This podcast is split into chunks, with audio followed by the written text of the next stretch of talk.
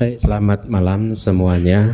Uh, Suki Hontu, selamat tahun baru uh, eh, 2019 ya. Tidak terasa uh, waktu terus berjalan, sudah memasuki tahun yang baru 2019. Kita sudah berarti hmm, tiga setengah tahun ya DPS ini ada dan kita bersyukur bahwa pada akhirnya kita mempunyai kesempatan untuk uh, belajar kitab suci ya. Kalau kita bicara kitab suci seperti yang disampaikan Bante Wisuda di ceramahnya, kalau struktur dari kitab suci kita tidak hanya berhenti di Tripitaka saja. Ya, ada strukturnya kan yang dijelaskan kitab suci kita ya strukturnya dari Tripitaka, kitab komentar, kitab sub komentar, kitab sub sub komentar terus gitu ya. Nah eh, kita sudah memasuki bab yang ketujuh dari kitab Abhidhamma Sanggaha. Saya sering mengatakan kepada umat bahwa sesungguhnya mempelajari ajaran Buddha itu tidak butuh waktu panjang mempelajari teori ya. Tidak membutuhkan waktu panjang.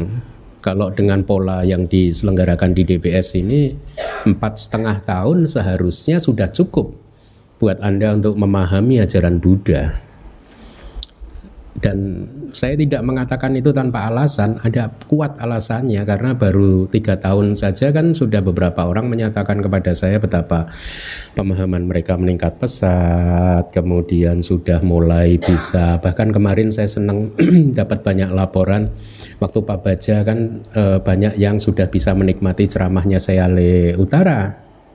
Itu istilahnya buat Anda harusnya itu ceramah kelas berat Tapi banyak yang bercerita ke saya mereka menikmati. Itu tanpa Anda sadari itulah kemajuan Anda. Bahwa Anda sudah berada pada jalur yang benar. Saya katakan jalur yang benar itu adalah senantiasa manfaatkanlah kitab suci teori itu sebagai peta spiritual, bukan untuk istilahnya berdebat, bukan untuk menyakiti orang lain, bukan untuk mengkritik orang lain, bukan untuk apalagi gagah-gagahan. Oh, saya pelajar abidama, Wah, gitu enggak. Tapi kita belajar adalah supaya kita bisa uh, mengetahui cara untuk menghancurkan kilesa. Ya untuk mencapai pencerahan. Itu tujuan kita belajar ya. Jadi ini harus dipegang teguh oleh Anda semua bahwa kita belajar adalah supaya kita memahami peta spiritual untuk mengembangkan jalan mulia berunsur delapan sehingga kita bisa mencapai tingkat kesucian ya. Nah, eh, walaupun baru sampai di bab 6 Anda belajar tetapi sesungguhnya ya ya ada yang bahkan uh, kembali lagi kalau kita tadi saya sampaikan sebenarnya belajar empat setengah tahun cukup itu saya sering sekali merasa kasihan gitu ya kalau ada misalkan seseorang belajar agama Buddha 20 tahun 15 tahun masih belum paham-paham terlalu lama. Terlalu lama saya beri informasi kepada Anda, saya belajar di Myanmar hanya tiga tahun. Ya, dan setelah itu berani mengajar di Singapura hanya tiga tahun. Start from zero karena I was not Buddhist kan, saya bukan Buddhist sebelumnya. Masuk Myanmar itu nol, belajar hanya tiga tahun. Setelah lulus saya diminta mengajar di Singapura. Enggak saya bukan untuk apa ya, bukan untuk pamer atau apa, tapi untuk menekankan, meyakinkan kepada Anda kalau Anda belajar itu dengan cara yang benar, secara terstruktur harusnya tidak sampai memakan waktu 10 tahun, 15 tahun, apalagi 20 tahun masih belum paham-paham. Kasihan ya. Tapi kalau kita bertemu dengan yang model begitu ya ya itulah parami. tingkat kebajikan di masa lalunya berbeda-beda sehingga akhirnya ya bisa begitu. Nah, poinnya adalah buat tidak hanya buat Anda yang ada di ruangan ini, Anda nanti yang menonton di YouTube ya. Eh, percayalah apa yang saya sampaikan bahwa untuk mempelajari teori ajaran Buddha tidak butuh waktu panjang empat setengah tahun itu sudah cukup Anda akan dapat big picture itu Anda ingat hari pertama saya berjanji kepada Anda uh, ikuti pelajaran Nabi Dhamma sampai selesai dan setelah selesai saya akan beri garansi kepada Anda bahwa Anda akan mendapatkan big picture of Buddhism big picture of the Buddha's teaching. Ajaran Buddha yang ini oh seperti itu gitu. Kalau Anda ini mungkin kan pasti ada di YouTube kan ceramah hari pertama saya itu kalau nggak salah itu janji saya seperti itu. Kalau Anda selesai dengan Abhidhamma Sangga, maka empat setengah tahun Anda akan memahami ajaran Buddha. Tapi kan hanya abidama tasanggaha Bante itu bukan abidama enggak itu salah lagi. abidama tasanggaha dan abidama itu sama orang itu ringkasannya kok itu. Huh? Itu adalah istilahnya abidama pitaka itu kalau diperas, diperas, peras, peras jadinya abidama tasanggaha kok. Itu. Itu kan belum belajar suta pitaka Bante. Uh, saya teringat salah satu kata-kata dari Bante Wisuda apa? Abidama katanya apa? ringkasan dari Tripitaka. Itu Bante Wisuda. Jadi Abhidhamma itu adalah sebenarnya ringkasan dari Tripitaka. E, kalau dengan bahasa saya, Abhidhamma adalah shortcut untuk memahami ajaran Buddha. Jalan paling singkat untuk memahami ajaran Buddha, paling singkat. Karena dengan Abhidhamma Anda itu langsung masuk ke akarnya. Sehingga begitu belajar suta Anda sudah bisa memahami akar dari ajaran suta itu sendiri gitu ya. Nah, eh, apa? Kita mulai hari ini semester ini akan mempelajari bab baru yaitu bab yang ketujuh ya. Uh, saya kemarin sempat agak berbolak-balik untuk menerjemahkan samut caya itu sebagai kategori atau sebagai sesuai dengan broadcast yaitu apa uh, apa broadcastnya kemarin hmm? Hmm? koleksi collection sebenarnya baik kategori maupun koleksi itu terjemahan dari kata Pali Samujaya sama gitu tapi kemudian karena salah satu guru idola saya meskipun tidak pernah secara langsung mengajar kepada saya yaitu Biku Bodhi menggunakan kata kata kategori maka saya ikuti beliau gitu ya. Karena pasti beliau punya alasan yang baik gitu ya, ya jadi saya ikut kepada uh, beliau terjemahan beliau.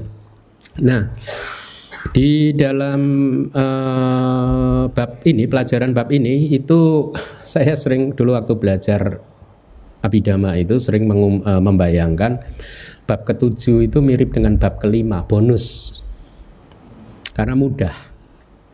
Bab 5 mudah Bante, mudah nggak sih? Mudah kan ya bab 5 ya. Bab 7 ini juga mudah, tapi menarik. Karena nanti seperti yang Anda lihat, menariknya adalah ini salah satu yang saya sangat mengagumi Acarya Anuruddha, Bante Anuruddha, Acarya Anuruddha. Beliau ini saya rasa seorang yang sangat jenius di kalangan anggota sangga karena bisa memeras Abhidhamma Pitaka hanya dalam 50 halaman kecil buku saja ya.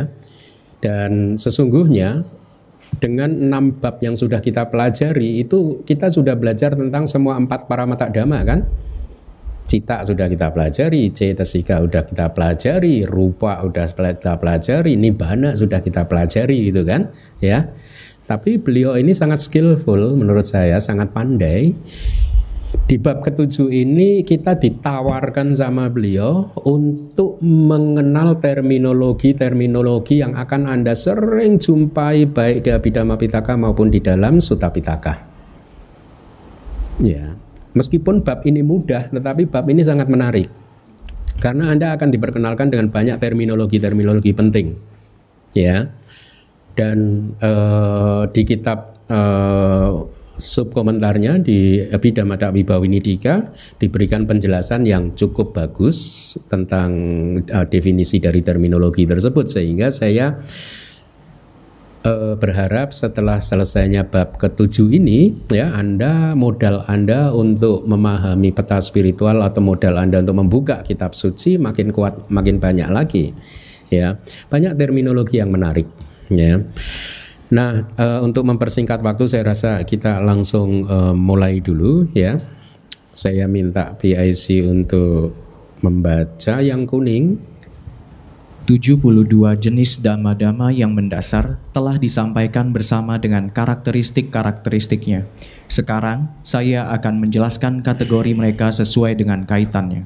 Ini ini kata-kata Acarya Anuruddha yang tadi saya katakan saya sangat mengagumi beliau dengan kecerdasan, kebrilianan beliau untuk merang, memeras Abhidhamma Pitaka sampai uh, uh, apa? Uh, bisa diperas dalam buku yang singkat. Jadi 72 jenis dhamma yang mendasar telah disampaikan bersama dengan karakteristik-karakteristiknya. Kita sudah pelajari kan? Apa itu karakteristik cita? Masih ingat? Hmm? Mengenali ya eh, mengenali objek ya, arah menang cinte titik citang atau ya mengenali bisa menyadari menyadari akan adanya objek ya. Kalau mengenali itu bukan fungsi cita nanti ya. Jadi semacam menyadari saja. Cita itu kan belum mempunyai ke, kemampuan untuk mengkognisi kan? Untuk mengetahui ini objek apa objek apa begitu kan ya. Nah cetasika juga kita sudah belajar karakteristiknya kan ya? 52 cetasika dari 89 cita itu karakteristiknya ada berapa? Satu saja. Dari 52 cetasika ada berapa karakteristik? 52 rupa ada berapa? 28 untuk sementara oke okay, 28 nibana ada satu. Karakteristiknya juga sudah kita pelajari ya. Nah mari kita lihat penjelasan dari Wibawa Winidika 72 eh, apa eh, damak-damak yang mendasar yang berbeda-beda dan eh, memiliki karakteristik alamiah telah disampaikan yaitu kesadaran, faktor-faktor mental, materi yang terbentuk nyata. Nah, Anda garis bawah itu. Materi yang terbentuk nyata. Ya. Dan nibana bersama dengan karakteristik-karakteristiknya yaitu dengan karakteristik seperti menyadari objek tadi cita dan lain-lain itu itu uh, dan lain-lainnya itu berarti karakteristik dari cetasika, rupa dan nibana. Nah, sekarang pertanyaan saya, 72 dhamma-dhamma yang mendasar itu apa saja coba? Terus cita satu, oke. Okay. Cetasika 52 oke. Okay. Rupa 18 atau 28? Katakanlah 28 tambah dulu 53 tambah 28 berapa? Kok kebanyakan? Oke, okay, 18 makanya tadi saya minta di garis bawah itu materi yang terbentuk nyata nipana rupa di bab ke-6 kan kita ketemu ini kan nipana rupa ya materi yang terbentuk nyata atau materi yang menjadi objek wipasana karena ini adalah materi yang dengan pemahaman gitu kan? Ya kita bisa mendapatkan kebijaksanaan pada saat Anda berwipasana mengamati 18 materi yang nipana rupa ini.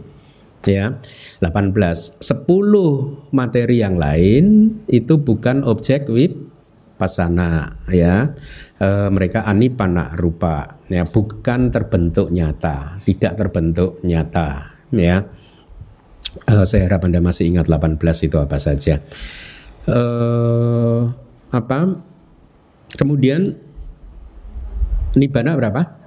Nah kalau anda jumlahkan satu ditambah 52 tambah 18 tambah satu berapa? 72 itulah damak-damak yang mendasar karena mempunyai karakteristik dan bisa menjadi objek wipasana untuk memunculkan pemahaman anicca, dukkha dan anatta ya. Kalau kita berwipasana ya objeknya itu minus yang nibana tentunya. Ya, minus yang nibana. Itu. Jadi dari 28 rupa yang kita amati hanya akan guru akan membimbing kita untuk mengamati uh, eh, 18 rupa saja ya. Nah, uh, itu catatan saya. Mari kita lanjutkan lagi. sekarang ini dari Wibawinidika, saya akan menjelaskan kategori mereka sesuai dengan kaitannya, gitu. Yang diurai ke dalam ringkasan tentang kategori-kategori yang tidak baik dan lain-lain, ya, dalam kaitan yang sesuai, yaitu ke dalam masing-masing koleksi. Ini saya masih menggunakan koleksi. Harusnya kategori, kategori dama-dama yang memiliki karakteristik alamiah. Anda masih ingat bahasa palinya karakteristik alamiah? sebawa lakana ya. Sebawa lakana. Sebawa ya, sebawa daman jadi eh, inilah susunannya itu eh, mohon dibaca lagi. Ringkasan untuk kategori-kategori hendaknya dipahami sebagai empat jenis, yaitu ringkasan tentang kategori-kategori yang tidak baik, ringkasan tentang kategori-kategori campuran, ringkasan tentang kelompok pencerahan, dan ringkasan tentang keseluruhan. Nah, inilah yang akan kita pelajari. Ada empat, empat ringkasan. ya Empat ringkasan yang masing-masing ringkasan itu memiliki kategorinya secara spesifik. Eh, yang pertama adalah ringkasan, mana tadi? Tentang kategori-kategori dhamma yang tidak baik itu artinya gitu ya. Jadi di sini nanti sebenarnya cita cetasika rupa eh, nibana ya atau tidak ya. Mungkin dengan nibana akan dikelompokkan dalam kategori-kategorinya ya. Dikelompokkan dalam misalkan nanti aku salah cetasika akan masuk di kelompok kategori yang tidak baik yang aku salah gitu ya. Kira-kira begitu. Makanya bab ini menarik ya karena cita cetasika rupa minimal itu mungkin plus nibana I'm not so sure akan di kelompokkan ke dalam kategori-kategori tertentu ya seperti yang tadi saya katakan kategori-kategori itu adalah terminologi-terminologi yang akan Anda sering jumpai ketika membuka Tripitaka ya. Jadi ada empat ringkasan mari ikuti saya. Ringkasan tentang kategori-kategori yang tidak baik. Kategori-kategori itu artinya jadi nanti yang tidak baik karena ini aku salah ya hanya aku salah cetasika akan dikelompokkan. Itu ya. Bahasa palingnya aku salah sanggaha itu yang di atas bahasa Pali itu saya beri warna kuning. Itu kan aku salah sanggaho kan anda sekarang tahu ya sanggaho atau sanggaha hehehe pinter baru ikut kelas Pali dua kali jadi kalau dia berdiri sendiri nggak boleh o ya harus a aku salah sanggaha Oke. Kemudian yang kedua adalah ringkasan tentang kategori-kategori campuran. Misaka sanggaha. Yang ketiga ringkasan tentang kelompok pencerahan. Bodhi pakya sanggaha. Ringkasan tentang keseluruhan. Sabba sanggaha um, file yang dibagikan di grup WA uh, eh, tidak sama dengan yang ada di saya nggak apa-apa ya. Saya ada melakukan perubahan-perubahan kecil sih ya untuk lebih membuatnya akurat gitu. Jadi itu adalah empat kategori atau empat ringkasan yang akan kita pelajari di bab ini. Mari kita lihat penjelasan dari Wibawinidika. Ringkasan tentang kategori-kategori yang tidak baik atau aku salah sanggaha ya adalah ringkasan damak-damak yang tidak baik saja. Artinya ya kita nggak mengenal cita yang tidak baik kan cita jadi tidak baik kan karena aku salah cetasika kan bergabung kan. Jadi seperti yang Anda akan lihat nanti ini tentang aku salah cetasika saja ya yang memiliki kualitas-kualitas sejenis ya kualitas yang tidak baik itu ya. Kemudian penjelasan yang kedua ringkasan tentang campuran kategori-kategori atau kategori-kategori campuran harusnya ya. Harusnya ya. Sama ya. Campurannya lebih dulu atau di belakang. Misaka sanggaha. Harusnya ringkasan campuran gitu. Adalah ringkasan untuk kombinasi dhamma yaitu dhamma yang baik dan yang lain-lain. Di kusala dhamma dan akusala dhamma nah, diringkas dicampur di situ di di koleksi itu. Makanya pada awalnya saya memakai judul terjemahnya koleksi kan. Saya teringat dulu kalau waktu masih remaja suka koleksi kaset gitu kan. Oh ini koleksi pop ini koleksi rock barat ini koleksi rock uh, rock musik loh ya, bukan hard rock, slow rock. ya. Jadi kombinasi yang baik, yang kusala maupun yang tidak baik juga akan masuk di dalam koleksi ini, kategori ini. Kemudian ringkasan tentang kelompok pencerahan itu bahasa palinya Bodhi Pakya Sangga adalah ringkasan berbagai dhamma. Ya, kadang dhamma bisa berarti cita-cita sika rupa nibana, kadang dhamma bisa berarti apa pun itu dhamma, tapi di sini adalah yang dimaksud dhamma adalah realitas hakiki, para mata dhamma ya seperti fondasi untuk perhatian penuh atau satipadhana dan lain-lain yang merupakan damak-damak yang menjadi kelompok atau koleksi untuk menuju ke pencerahan yang memiliki substansi yang sejenis yang berada di dalam kelompok jalan Arya atau jalan uh, mulia ya jalan suci yang dianggap sebagai pencerahan tertinggi terhadap kebenaran. Ya kebenaran ini saya tidak sertakan bahasa palinya. Harusnya kebenaran ini saca, empat kebenaran mulia. Jadi ini berkaitan dengan empat kebenaran mulia, bukan bukan kebenaran yang lain ya.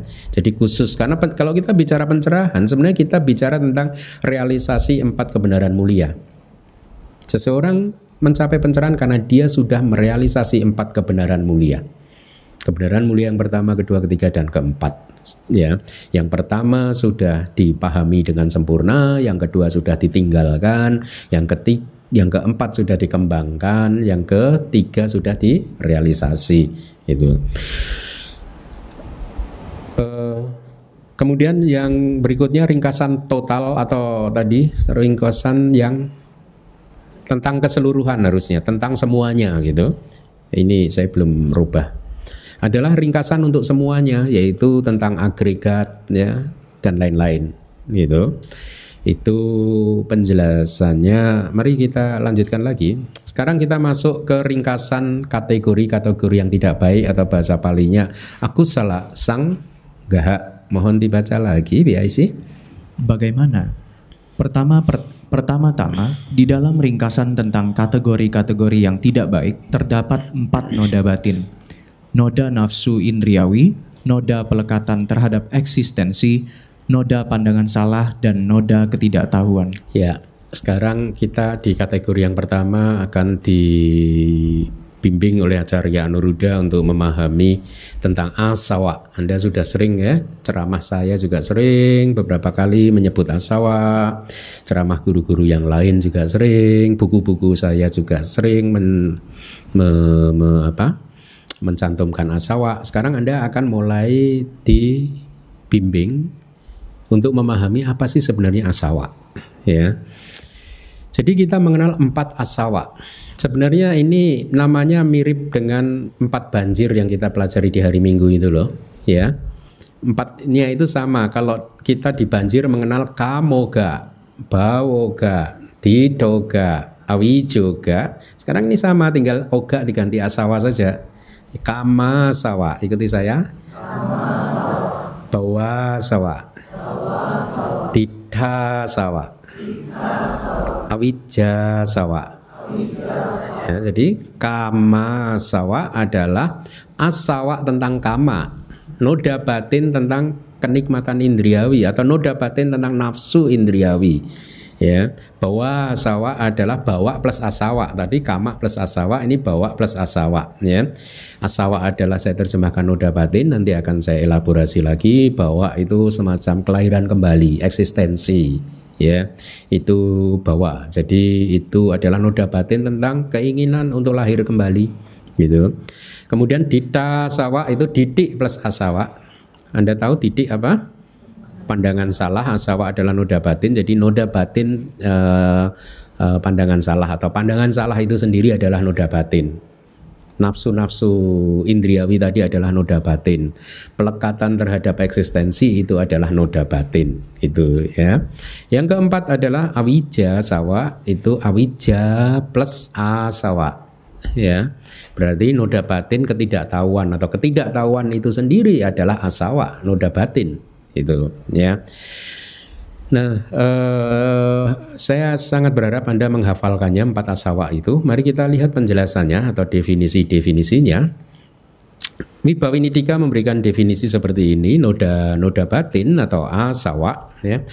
Kadang di buku-buku Inggris, bahasa Inggris diterjemahkan menjadi canker, canker, canker, C A N K E R Canker, bukan C A N C, bukan K.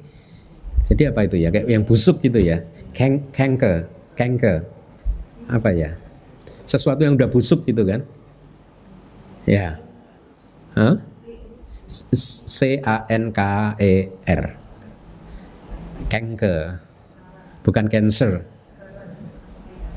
Busuk lah, sesuatu yang busuk harusnya itu sesuatu yang udah busuk gitu. Ya nanti akan anda eh, pahami kenapa diterjemahkan canker, sesuatu yang sudah busuk, ya. Karena itu terjemahan yang bagus juga. Hanya saja karena saya sudah terlanjur menggunakan noda batin, saya terjemahkan jadi noda saja. Kenapa? Karena saya mengikuti juga terjemahan dari Biku Bodhi taint, T A I N T, taint, yang saya rasa juga oke okay juga sih ya terjemahan itu. Tapi nanti akan saya jelaskan apa itu maksud dari asawa. Uh, kita lihat Wibawini tiga dulu. Noda batin atau asawa dalam artian disebut noda batin karena noda batin ini telah tinggal untuk jangka waktu yang lama. Artinya telah tinggal di mana? Jadi noda batin ini dikatakan telah ada bersama dengan rangkaian kesadaran kita masing-masing sejak awal samsara yang sudah tidak diketahui lagi kapan. Jadi sejak begitu awal samsara muncul noda batin langsung ada, ada bersama itu. Jadi Anda lihat korelasinya dengan sesuatu yang busuk tadi. Karena udah bersama di dalam rangkaian arus kesadaran, arus cita kita ini sejak awal samsara, maka ini eh, asawa ini eh, menjadi semacam sesuatu yang busuk gitu kalau kita ikuti terjemahan kanker tadi ya. Nah, eh, itu makna yang pertama titik awalnya tadi tidak diketahui itu artinya titik awal dari samsara yang tidak diketahui. Arti yang kedua adalah seperti nanah yang memancar keluar. Saya pernah ceramah tentang ini kan ya, asawa batin yang memancar keluar kan. Jadi kenapa memancar sebenarnya karena seperti nanah. Nanah itu luka itu kalau di kitab itu jangan berpikir jorok ya, Bante kok jorok sih gitu. Memang kitabnya juga begitu menceritakannya. Seperti nanah itu kalau dia dipencet kan keluar kan cairan kotorannya itu kotorannya memancar keluar gitu, itu asawa. Jadi arti asawa sebenarnya, arti dari asawa adalah memancar keluar satu, ya, atau sesuatu yang sudah difermentasi sejak lama. Jadi kayak minuman beralkohol, itu arti dari asawa. Ini sesuatu yang sudah difermentasi dalam jangka waktu yang lama itu asawa. Sesuatu yang memancar keluar itu juga asawa. Ya, kalau di kitab dijelaskan yaitu seperti uh, minuman yang memabukkan karena udah difermentasi sejak lama. Jadi dia sangat memabukkan. Itu. Kata orang katanya kalau ini suka saya kalau berkunjung ke rumah bukan umat Buddha lah ya yang lain itu suka di rumahnya memajang wine gitu dan dia apa bangga mengatakan ini sudah 10 tahun ini sudah 15 tahun di sini nggak saya ini ini gitu emang kenapa gitu Loh, kan semakin lama semakin gitu katanya. Semakin enak, semakin memabukkan. Ya itulah asawa. Karena dia udah difermentasi lama seperti anggur tadi yang difermentasi semakin lama semakin memabukkan. Nah, asawa juga begitu, memabukkan. Memabukkan dalam konteks apa? Seperti yang Anda uh, tadi sudah uh, pelajari ada berapa asawa? Empat. Apa saja? Kama sawa itu sebenarnya tidak lain dan tidak bukan adalah cetasika loba. Kalau kita bicara ultimate realitiesnya ya, kita bicara tentang realita hakikinya, realitas hakikinya, itu cetasika loba, keserakahan. Kemudian asawa yang kedua apa? Bahwa sawa yaitu noda batin tentang pelekatan terhadap eksistensi. Cetasika apa? Loba lagi. Sama, sama-sama cetasika loba tapi manifestasinya berbeda. Yang satu kama sawa lobanya itu mencari objek-objek panca indera bahwa sawah lobanya adalah mencari kelahiran kembali. Itu menggenggam kelahiran kembali. Karakteristik dari loba apa? Menggenggam kan? Ya. E, fungsinya apa? Menempelkan kan sehingga terngiang-ngiang ingin lahir di sana, ingin lahir di sana gitu. Ingin lahir di alam Brahma rupa dan Brahma arupa gitu. Ya. Atau melekat kepada jana juga termasuk di sini seperti penjelasan di Oga Tarana Sutta. Mirip. Ya. Jadi itu juga cetasika loba. Asawa yang ketiga apa? Dita sawa itu cetasika apa? Didik. Didik pandangan salah. Kemudian yang keempat apa? Awija sawa yaitu uh, uh, sawa tentang ketidaktahuan. Cetasika apa? Moha. Berarti dari empat asawa itu sebenarnya kalau diperas lagi ke dalam realitas hakiki ada berapa? Tiga yaitu loba.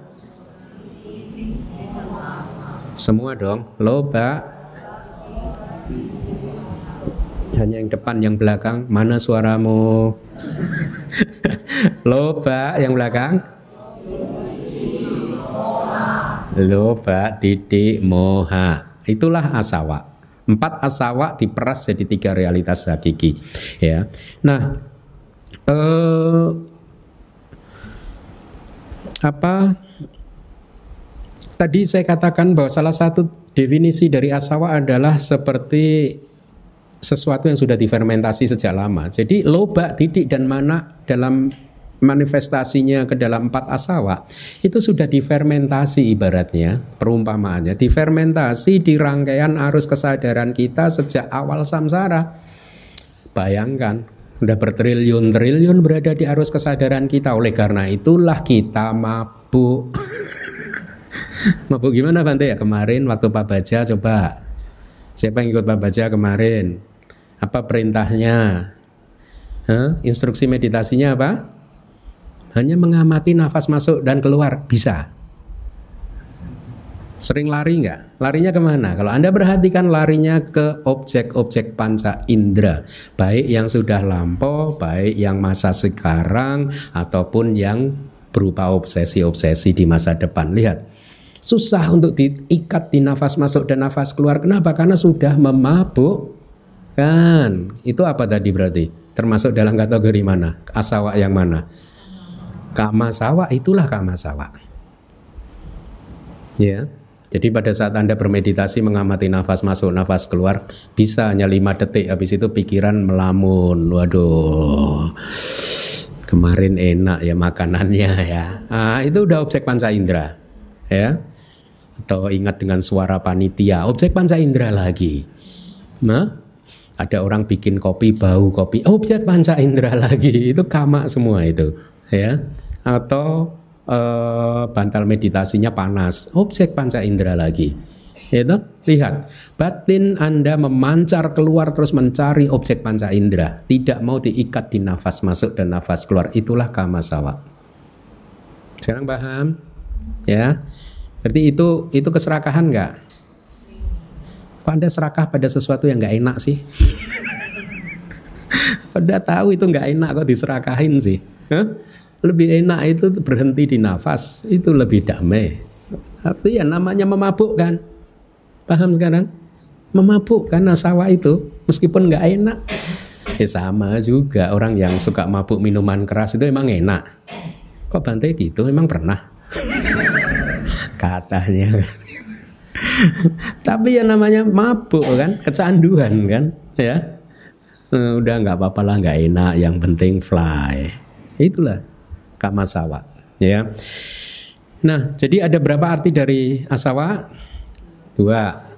Apa? Sesuatu yang sudah difermentasi jangka waktu yang lama. Dua sesuatu yang memancar keluar. Meskipun ada guru yang dari luar negeri yang mengatakan bahwa asawa memang sebenarnya arti kata asawa berasal dari kata sru, sru bahasa Sanskerta. Itu bisa diartikan mengalir ke dalam juga. Jadi bisa dua arah mengalir keluar, mengalir ke dalam. Ada Bante luar negeri yang prefer menerjemahkan itu mengalir keluar. Tapi kalau saya enggak, harusnya itu memancar keluar. Eh, Bantenya prefer mengalir ke dalam. Kalau menurut saya enggak, harusnya memancar keluar dong. Kita mencari objek di luar terus kok. Bukan ke dalam. Kalau ke dalam enak, itulah meditasi. Ya lari ke dalam terus enak yang susah itu membawa batin ke dalam ya tidak ya Nah, itulah asawa. Uh, karena memabukkan maka begitu Anda kehilangan objek-objek yang memabukkan tersebut Anda gelisah. Ya, ketika meditasi kan Anda banyak kehilangan objek panca indera kan? Nggak ada HP, nggak ada internet, nggak ada ini, Anda gelisah nggak itu? Kayak orang sakau kan? ya tidak. Dulu pernah saya ceramah di Babaja gitu ya. Oh, sakau nih, nggak ada HP Bante. Sakaunya HP. Sakaunya nggak ada HP. Sudah ada HP, pegang HP di, di tempat retret nggak ada internet, ya sakau lagi. Itulah asawa, memabukkan ya. Nah, kalau seseorang mencapai tingkat kesucian arahat, dia mempunyai julukan Begitu dia mencapai tingkat kesucian arahat, dia mempunyai satu julukan yang disebut kina sawa. Itu terdiri dari dua kata kina plus asawa. K H I panjang N titik bawah plus A akhirannya A kina N-nya titik bawah plus asawa. Asawa adalah noda batin, kina itu kehancuran. Ya, atau bisa juga diterjemahkan menjadi lenyap habis juga bisa. Kehancuran. Harusnya dia adalah kata benda. Kadang diterjemahkan juga menjadi kata sifat sesuatu yang sudah habis. Ya. Makanya boleh juga kina diterjemahkan menjadi sesuatu yang sudah habis. Jadi asawanya sudah habis alkoholnya udah habis. Udah nggak mabuk lagi dia di arahat ini adalah yang seseorang yang alkoholnya sudah ha? kinasawa. Tetapi saya lebih prefer diterjemahkan kinasawa menjadi kina itu kehancuran, asawa adalah asawa. Kehancuran asawa, kehancuran noda batin. Jadi seorang arahat, seorang kinasawa adalah seseorang yang sudah menghancurkan asawa, noda-noda batin. Ya selama belum menjadi arahat meskipun anagami dia masih mempunyai asawa ya apalagi yang di bawahnya sakadagami sotapana dan udujana ya. Nah jadi eh, saya harap anda sudah mulai dapat pemahaman yang lebih lengkap lagi tentang asawa ya. Jadi asawa seperti nanah yang memancar keluar ya memancar keluar ke mana? Ke pintu-pintu panca indera. Sebenarnya nggak hanya ke pintu panca indera sih, ke enam pintu sih. Ke pintu batin juga kan. Kalau anda meditasi lihat, hmm? anda tidak melihat katakanlah suami, istri atau anak anda, tidak. Tapi begitu pejam mata anda melihat, melihat mereka, anda melihatnya lewat pintu yang mana itu? Ya, jadi asawanya itu memancar keluar menuju ke enam pintu, salah satu pintu untuk menemui objek-objek yang berkaitan dengan objek panca indera masa lalu, masa depan ataupun masa sekarang. Masa sekarang yang kayak apa? Itu tadi misalkan Anda sedang meditasi ada suara terganggu. Ya, itu kan objek masa kini kan. Nah, eh, itu tadi tentang asawa. Mari kita lanjutkan lagi. Alternatifnya alternatif definisinya disebut sebagai noda-noda batin atau asawa karena pertama sebagai eksistensi dalam kaitannya terhadap eksistensi asawa ini mengalir hingga ke eksistensi yang tertinggi. Eksistensi yang tertinggi di mana? Arupa bumi yang ke empat yang paling tinggi kan itu bawaga eksistensi yang tertinggi bawa agak itu ya poin yang terti poin eksistensi tertinggi gitu. Uh, jadi di sini dikatakan bahwa pada saat definisi asawa didefinisikan sebagai sesuatu yang memancar keluar, dia bisa memancar mengalir sampai ke bumi yang paling tinggi. Ya. Uh, Asawa bisa memancar hingga ke bumi yang tertinggi yaitu newasanya nasanya newasanya nasanya ya tanah bumi bukan cita ya. Artinya eh, satu seseorang bisa lahir ke sana karena didorong oleh asawa. Ya. Karena mempunyai asawa, bawa asawa asawa tentang kelahiran kembali, ingin lahir di alam yang tertinggi, ya, juga asawa yang pandangan salah karena dia pikir kalau udah lahir di alam yang tertinggi itulah pencapaian tertinggi. Di luar itu tidak ada makanya mengejar ke sana itu pandangan salah. Ya. Jadi karena pandangan salah atau karena eh, bawa asawa asawa tentang eksistensi akhirnya seseorang berjuang berlatih meditasi untuk terlahir di sana. Ada kan? Sampai zaman sekarang juga masih ada di tradisi-tradisi yang lain di luar Buddhism yang eh, tujuan puncaknya adalah terlahir di sana. Anda Anda ingat guru meditasi Pangeran Siddhartha yang kedua? Menurut beliau ya itu puncaknya di sana itu. Itu yang terakhir, itulah pencerahan. Ya, itulah mengapa padahal beliau belum tercerahkan, masih putu jana beliau. Sampai sekarang masih putu jana beliau. Sama sama Anda. Levelnya sama. Sama-sama putu jana. Tapi mungkin beliau paraminya lebih kuat. Jadi lihat asawa bisa memancar sampai ke eksistensi yang tertinggi dengan contoh-contoh yang tadi sudah saya sampaikan. Siapa guru Pangeran Siddhartha yang kedua? Udaka Ramaputa. Ya, beliau lahir di sana dan beliau masih memiliki asawa. Ya. Atau yang pertama adalah seseorang yogi ya yang karena ingin lahir di sana ya, kemudian setelah ada di sana dia melekatinya pelekatan terhadap eksistensi gitu ya jadi itulah yang disebut sebagai eksistensi asawa bisa mengalir ke eksistensi yang tertinggi sebagai dhamma nah ini menarik nih sebagai dhamma dia bisa mengalir hingga ke pergantian silsilah anda masih ingat pergantian silsilah bahasa palinya apa? Gotrabu itu apa sih? Hmm? itu di dalam proses kognitif itu apa signifikansinya? Karena dia adalah momen sebelum maga dan pala muncul. Dia transisi, masa transisi. Huh? Uh, sebentar, ini saya rasa berbicara tentang pencerahan karena yang tertinggi kan, yang pencerahan ini. Hmm, coba nanti saya lihat. Harusnya ini maga pala. Kita bicara dalam konteks asawa, ya uh,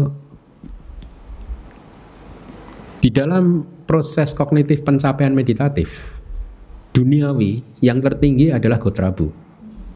Ya sebelum maga muncul. Bahkan hingga ke gotrabu pun asawa masih berperan. Gitu masih berperan asawa contohnya loba. Kan tadi kama sawa dan bawah sawa adalah loba kan? Loba cetasika kan? Cetasika loba. Anda masih ingat objek dari loba itu apa saja loba bisa mengambil objek apa saja kira-kira boleh nggak kalau saya jawab sendiri udah mau habis soalnya jamnya boleh nggak pertama saya tanya dulu Gotrabu itu cita yang mana Hmm? Gotrabu kok. Hmm. Maha Kusala, bukan Maha Kiriya dong. Yang mana Maha Kusala ada delapan. Nyanak Sampayuta. Yang UPK atau yang Sawanasa? Hah? Tergantung, baik. Pinter ya, nggak mau terjebak ya. Jadi Gotrabu adalah Mahakusala Cita yang nyana sampayuta ya. Perasaannya itu tergantung ya. E, contohnya tadi saya, saya tanya kepada Anda, loba itu keserakahan bisa mengambil objek apa saja? Di bab ke bab ke berapa sih? Kita belajar itu tiga ya. Ya tentang aramana tiga bab ketiga. Masih ingat nggak? Loba bisa mengambil semua logia cita. Ya yaitu kesadaran duniawi 52 cetasika dan 28 rupa.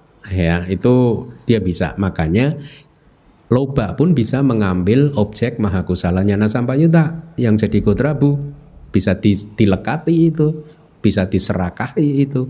Itulah yang dimaksud eh, sebagai dhamma asawa bisa memancar keluar bahkan hingga ke gotrabu gotrabu itu berarti adalah kesadaran yang tertinggi harusnya di tingkat duniawi. Karena setelah dia lenyap muncul maga kok.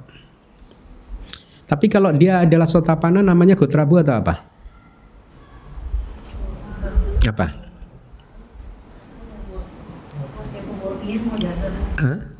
Wodana, hanya panjang. Wodana, pemurnian, ya, dimurnikan lagi. Itu nama lain. Nah, kalau gotrabu hanya khusus untuk seorang pudujana yang mau menjadi seorang sota panah. Tapi kalau kemunculan upari maga, upari maga itu jalan yang ter, jalan yang lebih tinggi katakanlah baik itu sakadagami maga, anagami maga atau arahata maga itu istilahnya bukan gotrabu tapi wodana pemurnian ya. Nah, pemurnian dia kesadarannya yang mana?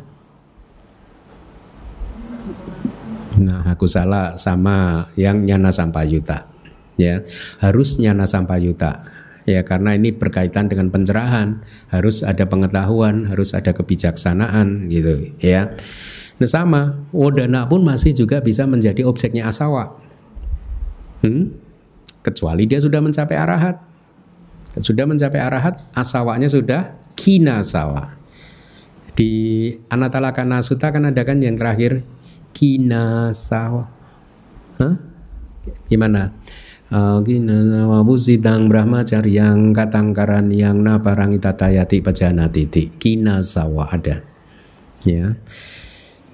Baik itu. Mari kita lanjutkan lagi. Selanjutnya ini dari Wiba Winidika di sini hendaknya dipahami sebagai inklusif. Ya, ini ini sangat teknis. Ya, kadang kitab komentar subkomentar itu berbicara tentang grammar tata bahasa Pali. Jadi ini berkaitan dengan grammar. Jadi inklusif itu artinya gotrabunya termasuk gitu. Atau inklusif itu termas alam yang tertinggi tadi arupa Brahma yang tertinggi juga termasuk menjadi wilayah penjelajahannya Gotrabu gitu. Ya, inklusif karena kalau ya ini ini sangat teknis Pali sih sebenarnya karena dari kata Palinya itu bisa diartikan dua, inklusif dan eksklusif. Ya. Misalkan di, kalau saya tidak salah ingat di kitab sub komentarnya itu diberi contoh seseorang berjalan sampai ke N sampai ke Magad, sampai ke N2 katakanlah begitu dengan bahasa Pali tertentu. Yang itu bisa diterjemahkan bahwa dia sudah sampai di N2 inklusif N2-nya atau dia sudah berjalan persis sebelum mencapai N2 jadi N2-nya eksklusif itu itu kalimat Pali itu sangat grammar. Jadi di sini ditegaskan oleh oleh oleh uh, Wibawinidika bahwa baik alam arupa yang tertinggi maupun Gotrabu itu inklusif. Jadi wilayah penjelajahannya uh, asawa gitu ya. Jadi di dalam puncak eksistensi noda batin eksis dalam kaitannya dengan sesuatu yang menjadi tempat kelahiran kembali. Di pergantian silsilah eksis dalam kaitannya dengan sesuatu yang menjadi objek Paham ya? Jadi ada dua itu tentang arupa bumi itu dijadikan eh, apa pelekatan menjadi tempat kelahiran kembali kalau di pergantian silsilah dijadikan objek. Mari kita lanjutkan.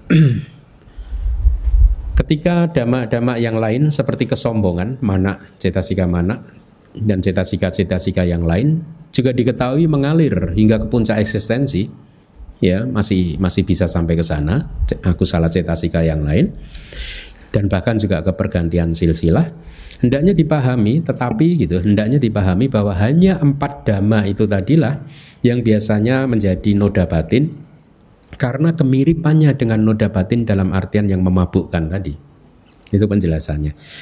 Jadi ini berkaitan dengan di masa lalu ada satu pertanyaan kenapa yang disebut asawa hanya empat itu Padahal aku salah cetasika kan banyak. Kenapa hanya tiga itu yang kemudian nah dijawab karena hanya empat atau tiga cetasika itu yang termanifestasi dalam empat asawa itulah yang memabukkan sebenarnya. Alasannya adalah karena penyebarannya. Kenapa? karena penyebarannya melalui cengkeraman terhadap roh dan sesuatu yang menjadi milik roh. Jadi ini pelekatan terhadap atak terhadap roh gitu ya. Mari kita lanjutkan lagi. Noda nafsu indriawi itu Anda memahaminya artinya bahwa nafsu indriawi itu sendiri adalah noda. Ya, nafsu indriawi sendiri itu adalah asawa. Nafsu indriawi itu sendiri adalah yang sesuatu yang sudah difermentasi sejak lama dan memabukkan. Adalah noda yang tidak lain nah, adalah kenikmatan indriawi atau nafsu indriawi gitu ya. Anda masih ingat di kelas hari Minggu tentang Kama Suta ya, Kama Suta. Hmm? Suta tentang kama pernah ya saya ya. Definisi kama itu ada dua kan, ya. Yang satu adalah watu kama. Watu itu objek.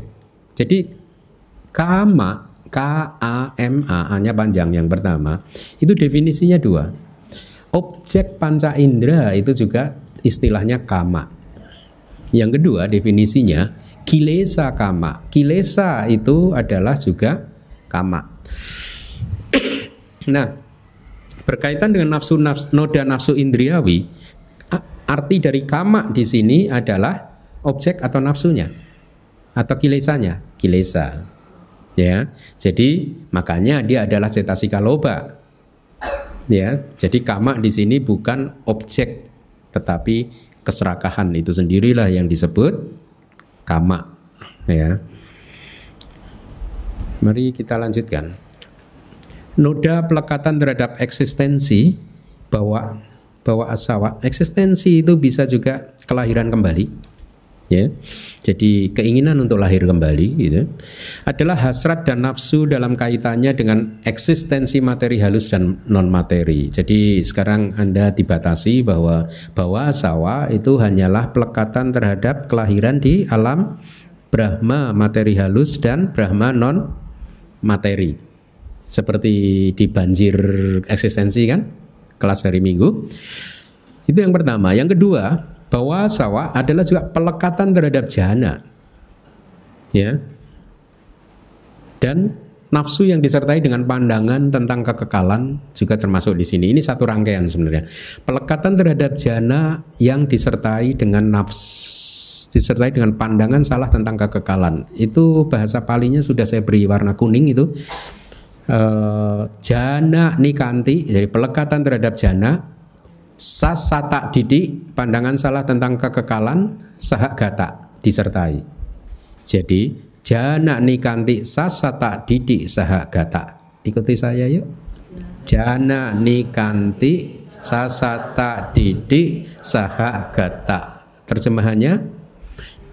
Jana nikanti dulu. Pelekatan terhadap jana langsung ke belakang sahagata yang disertai dengan pandangan salah tentang kekekalan. Hmm, pinter kan? Anda udah bisa menjadi penterjemah. Jadi itu satu rangkaian ya. Jadi bahwa sawa definisi yang kedua adalah pelekatan terhadap jana yang disertai dengan pandangan salah tentang kekekalan itu ya. Nah, bahwa sawah di sini adalah pelekatan untuk lahir kembali di bumi materi halus dan non materi yang memabukkan juga serta jana nikanti. Ya saya pernah mendengar penceramah yang uh, mengencourage pendengarnya untuk menghindari jana karena itu bisa memunculkan pelekatan gitu. Nggak usah ke jana gitu. Loh yang bermasalah bukan jananya kok. Yang bermasalah apanya? Pelekatannya bukan jananya sih fine fine saja. Itu yang melekat melekatinya itulah yang bermasalah. Nah kalau urusan tentang melekat melekat kan nggak hanya kepada jana ya? Huh? Anda kan melekat pada istri dan suami Anda kan? Maka hindarilah istri dan suami Anda. Itu logikanya sama loh. Ya bener ya John Berbahaya loh punya suami atau istri itu bisa melekat loh. Hindarilah suami dan istri, jangan. Setuju?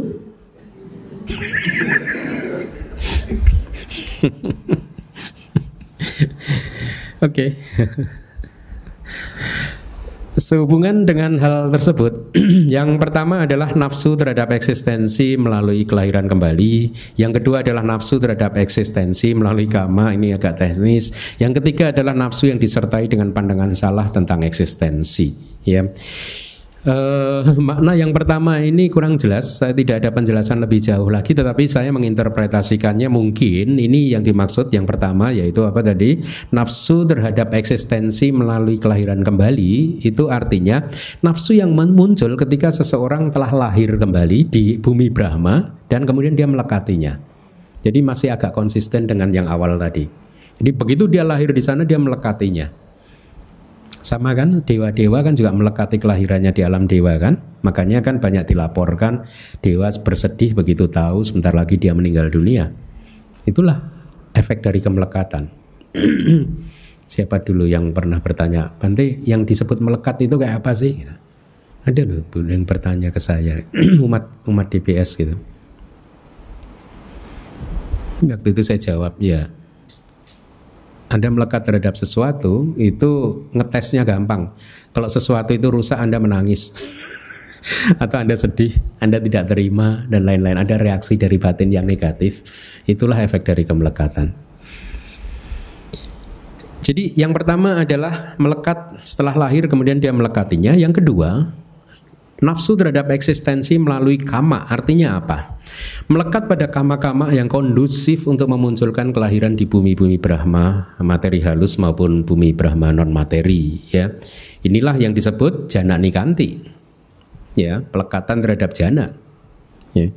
Kemudian yang ketiga, nafsu yang disertai dengan pandangan salah tentang eksistensi itu adalah anggapan pemahaman bahwa kelahiran di bumi bumi Brahma tadi rupa materi halus dan non materi adalah pembebasan akhir. Jadi ada pandangan salah di sana. Dianggapnya di sana kekal.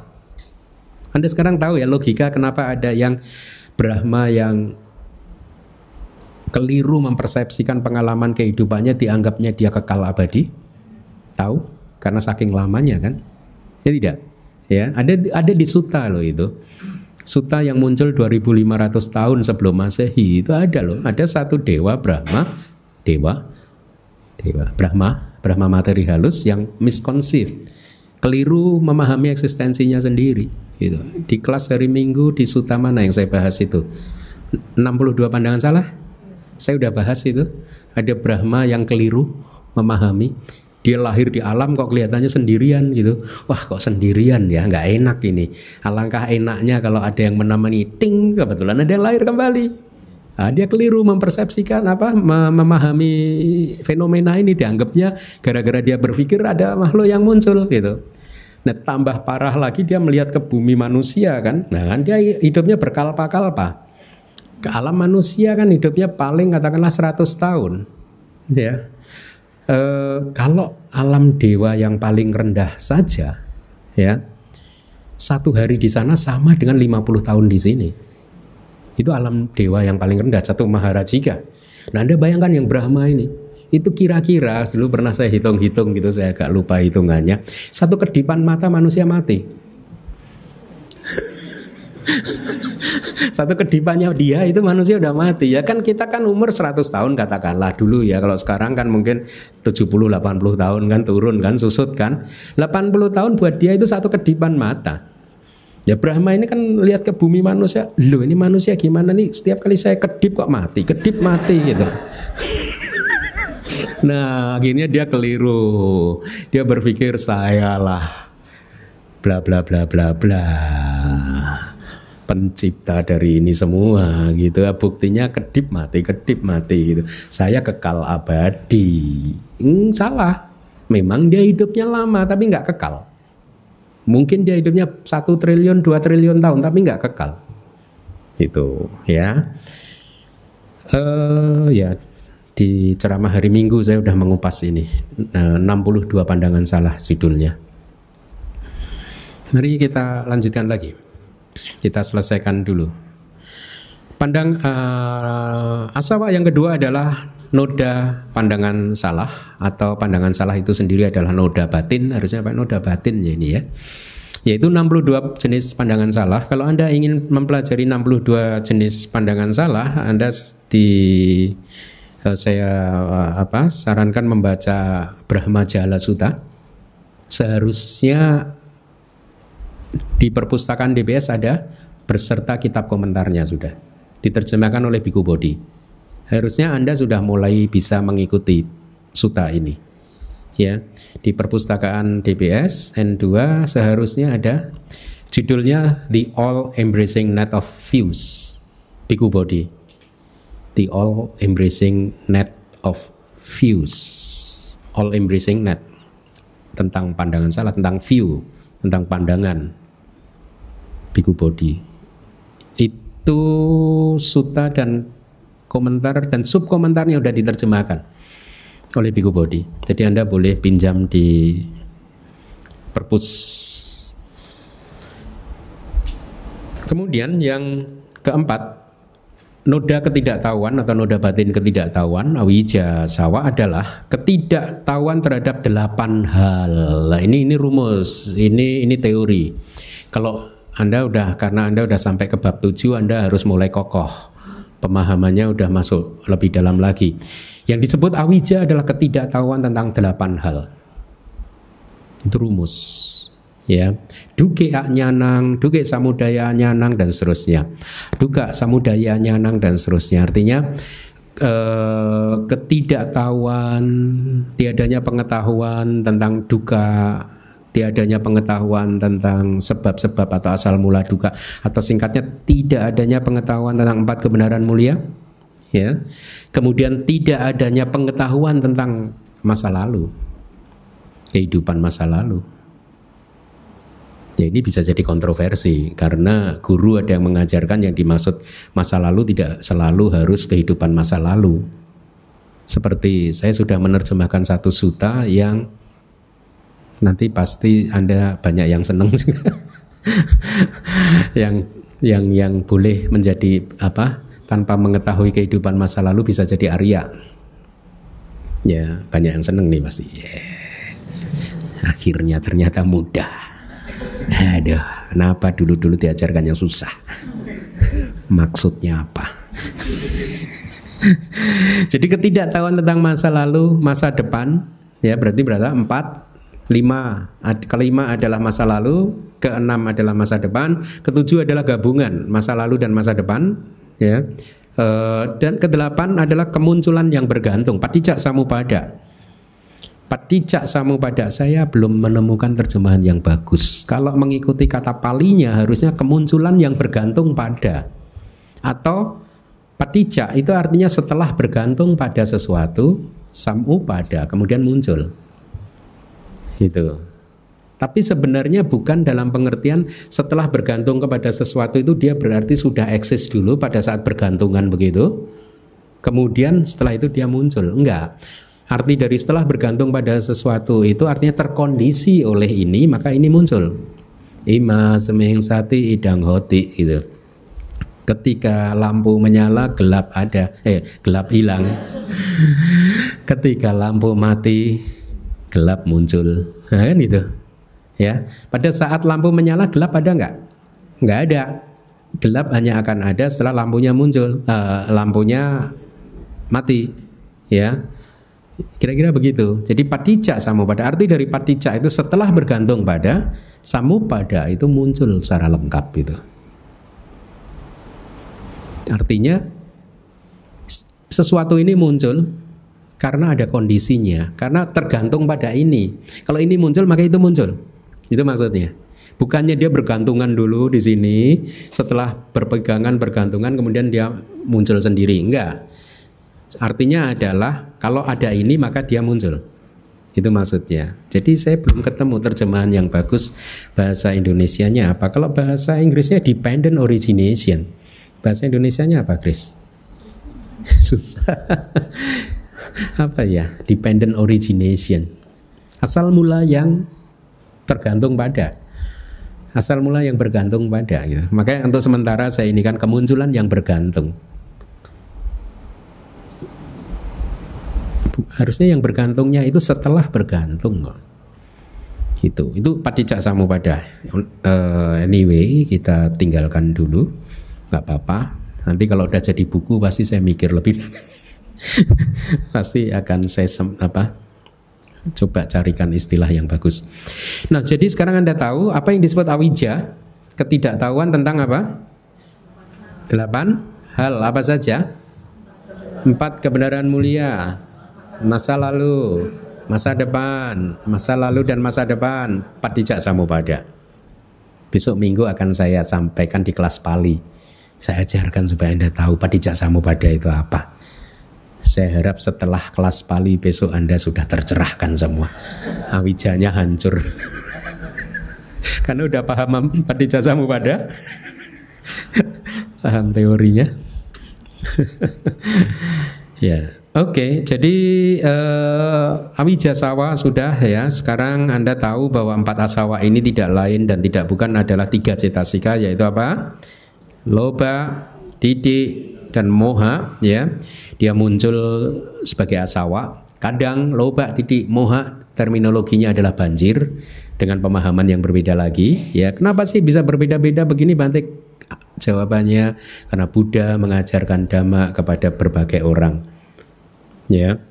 Satu hari beliau bertemu dengan komunitas tertentu yang lebih familiar dengan istilah banjir, beliau menggunakan istilah banjir. Di hari yang lain bertemu dengan komunitas yang mungkin lebih cocok dengan istilah mabuk-mabuk. mungkin itu dari saya. maka dipakailah istilah asawa itu. jadi, jadi karena karena model model pengajaran saja yang diberikan ke audiens yang berbeda-beda. Kan zaman dulu kan nggak ada YouTube. Kalau YouTube-nya sudah ada kan akurasi dan konsistensi harus dijaga. Kayak saya misalkan, Bante ini gimana sih kemarin menerjemahkan Awija sebagai ini, sekarang kok berubah lagi kan terdata di YouTube. ya kalau zaman dulu belum jadi model pembabarannya seperti itu. uh, bukan berarti Buddha tidak konsisten ya, bukan. Karena ini hanya model pembabaran saja supaya pendengarnya itu yang lebih familiar, lebih cepat. Kalau Anda mempelajari sesuatu yang familiar, yang akrab dengan Anda kan Anda tertarik kan? Ya tidak? Tertarik ingin mempelajarinya kan? Ya, kira-kira begitu. Nah, sekarang Anda tahu mengapa Abhidhamma selalu menawarkan pemahaman yang lebih akurat. Hmm? Kalau Anda nggak paham Abhidhamma, mereka nggak paham Abhidhamma, begitu bicara tentang asawa, pasti definisinya akan kurang akurat dibandingkan mereka yang sudah paham Abhidhamma. Jadi Anda sudah mulai tahu kan alasannya kan kenapa Abhidhamma itu penting. Ya karena ini ini bahasa suta juga asawa ini di suta sering muncul gitu. Tapi karena anda sudah paham cita cita sika rupa maka pemahaman anda menjadi sangat akurat gitu. E, dan anda juga sudah mulai bisa membayang, membandingkan kan e, akurasi antara ajaran Abhidhamma dan ajaran di Sutta Pitaka kan? Mana lebih akurat? Akurasinya lebih terjaga di mana? di Abhidhamma kan Anda sudah mulai bisa merasakannya sendiri kan kalau di, di Sutanta akan sulit mendapatkan definisi yang akurat kenapa karena bahasa yang dipakai konvensional karena konvensional bisa berubah-ubah pemahaman bisa berbeda-beda ya toh? Asawa di sana dan asawa di sini istilahnya bisa beda-beda seperti di artikel saya orang berdebat mana yang benar rice atau beras karena berdebatnya konvensional. Kalau dia berdebatnya ultimate para mata dhamma, rice atau beras ya sama saja. Toh? Karena realitas hakiki dari rice dan beras itu sama. Gitu ya. Jadi itulah uh, salah satu menurut saya keunggulan Abhidhamma yaitu bisa menyampaikan ajaran Buddha dengan akurasi yang bagus. Sutta Pitaka agak kalah jauh kalau dibandingkan Abhidhamma tentang akurasinya. Ya. Yaitu contoh yang paling gampang kalau Anda mungkin ya, atau siapa pun menolak statement tadi ya saya akan mengajukan contoh. Coba apa yang Anda pahami dengan pada Tidak melakukan perbuatan jahat, melakukan perbuatan baik. Coba apa itu? Hmm? Dijawab jangan dijawab dengan model abidama. Jawab dengan suta coba. Huh? tidak melakukan perbuatan jahat dan melakukan perbuatan baik. Ini semua saya katakan, hampir semua manusia di muka bumi ini melakukan ini tadi sampai hari ini. tidak melakukan perbuatan jahat dan melakukan perbuatan baik. Nah, problemnya definisinya beda. Apa yang jahat di satu kelompok dianggap baik di kelompok yang lain. Itulah konvensional. Itulah samuti, kebenaran konvensional. Ya, makanya orang bisa berdebat atas nama kebenaran. Karena mereka berdebat kon secara konvensional, samuti saja, yang ada di lapisan saja. Berdebat mana yang benar sih beras atau rice, beras atau rice ngotot perang lagi. Aduh, masuk gara-gara beras atau rice perang. Seandainya mereka paham abidama, mereka nggak berantem. Kan realitas hakikinya itu loh, yang kecil-kecil itu sama. Jadi itu kira-kira ya. Hmm. Ya, saya rasa kita cukupkan dulu ya. Ternyata kita juga mempelajari banjir juga. Tapi kita simpan untuk minggu depan. Terima kasih.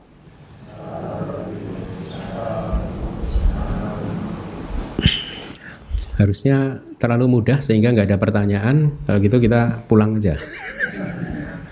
Ada?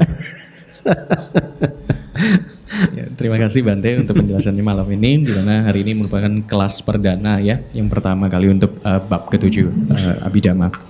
Uh, seperti biasa berikutnya sesi untuk tanya jawab bagi kalian minta yang ingin bertanya. Saya cari yang lain dulu sih Mondami Bante. Hmm. Uh, Alik mau nanya yang waktu kita belajar tentang Oga Tarana itu uh, yang untuk uh, Kamoga itu kan muncul di de, saat kemunculan delapan loba mula cita. Kalau Bawoga itu yang empat yang yang uh, Diti kata Wipayuta. Nah kalau yang Awi Joga, Awi Joga itu adalah uh, kemunculan 12. salah satu dari 12. Tapi kalau yang di sini kan kata Bante mau uh, cuman moha cetasika. Mm -hmm. uh, uh, kenapa bukan 14-nya? 14 aku salah cetasika. Itulah karena itu adalah kitab komentar suta. Ya. Jadi tetap akurasinya kalau di Abhidhamma akan lebih akurat ya. Atau mungkin bisa diterjemahkan begini dari 12 aku salah cita kan semua ada mohanya sebagai uh, underlying faktornya itu sebagai faktor yang mendorong dari belakang itu. Jadi uh, saya rasa penjelasannya ini yang lebih akurat karena di Damasanggani nanti juga Anda belajar tentang ini dan itu dijelaskan bahwa awi juga adalah uh, awi juga adalah moha cetasika. Gitu. Nah, itulah bedanya. Karena kadang di dalam suta itu ya begitu itu. Meskipun dia berbau abidama tapi akurasinya masih kurang. Nah kalau kita udah masuk ke struktur abidamanya itu sendiri ya Berarti artinya abidama pitaka Kitab komentar abidama pitaka Sub komentar dari abidama Itu lebih akurat Lebih pasti gitu Dan itulah mengapa ini, ini pertanyaan yang bagus dalam artian memberikan kesempatan kepada saya untuk menyampaikan kepada Anda bahwa mempelajari kitab suci tidak bisa belajar sendiri. Makanya saya selalu mengatakan kalau yang berjubah murid saya itu semua harus sekolah. Makanya saya itu punya murid udah enam tahun, Anda mungkin ada yang nggak kenal pada murid saya. Nggak pernah muncul kan murid saya, jarang kan? Mungkin ada yang nggak kenal kan? Enam tahun loh mereka udah jadi murid saya itu. Sampai sekarang saya kalau bercanda sama mereka ya, kalian ya enak-enakan ya. Enam tahun di luar negeri terus ini, gurumu di sini ini, pontang panting ini.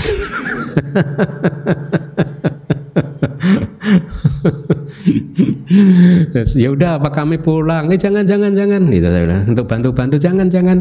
Kamu kalau nggak berpengetahuan tinggal di DBS bukannya membantu, ngerecokin. Karena di sini bukan tempat untuk orang yang ini kan artinya Anda harus berpengetahuan, murid-murid harus berpengetahuan gitu. Jadi sekolahlah dulu yang pinter minimal sampai S2 baru pulang. Itu memang memang kebijakan saya. Semua murid-murid saya saya syaratkan sebenarnya tadinya ada salah satu yang pengennya hanya S1 habis itu mau retret tapi kok kemarin berubah lagi anica. Pandai pandai saya mau kuliah S2. Oh ya sudah anica anica. ya udah gitu ya. Nah maksud saya begini harus harus belajar secara benar melalui bimbingan guru yang benar ya. Eh, dikatakanlah di negara Buddhis itu yang saya sangat admire di negara Buddhis itu apa?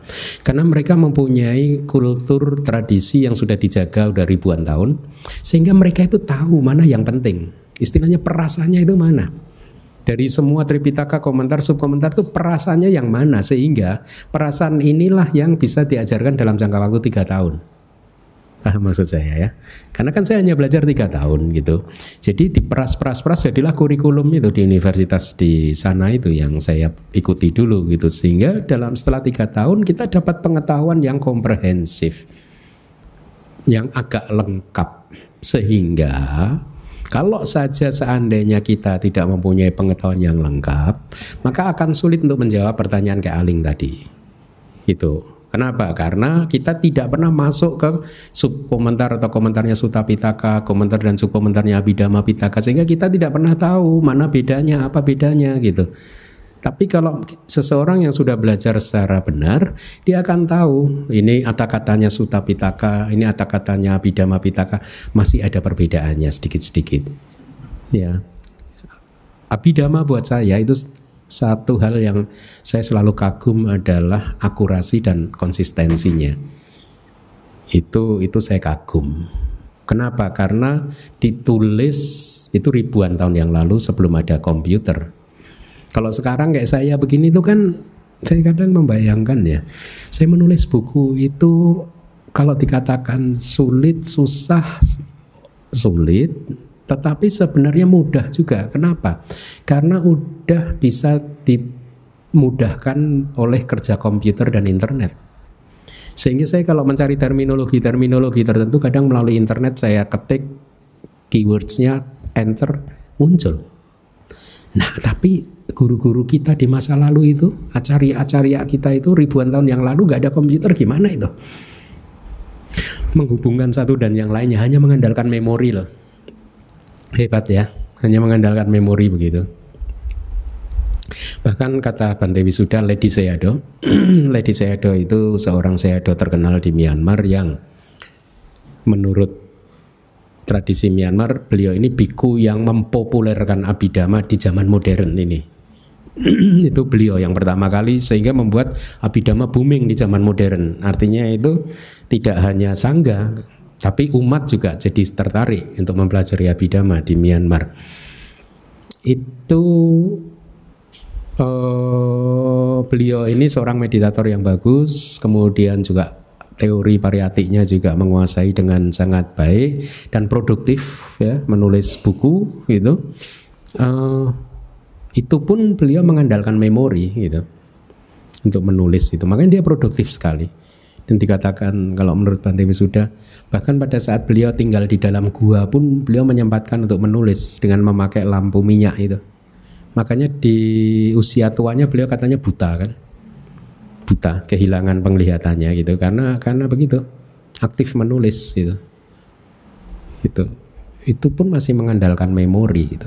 Beliau kan menulis akhir tahun 1800 itu mulai aktif menguris. Ya, sekarang sih enak sih udah ada komputer, internet semua. Tripitaka, kitab komentar, subkomentar sebagian ada di laptop saya, offline, nggak butuh internet. Jadi saya ke mana-mana gitu, misalkan ke Mega Mendung masih bisa menerjemahkan, karena offline bisa. Jadi enak sekali sekarang itu, apalagi murid-muridnya baik-baik. Saya ada apa? Mereka, murid Anda dana layar yang besar. Layar yang besar itu sangat membantu saya. Sangat membantu karena saya bisa split screen. Tep itu dengan nyaman gitu. Yang kiri pali yang kanan uh, words itu pages gitu.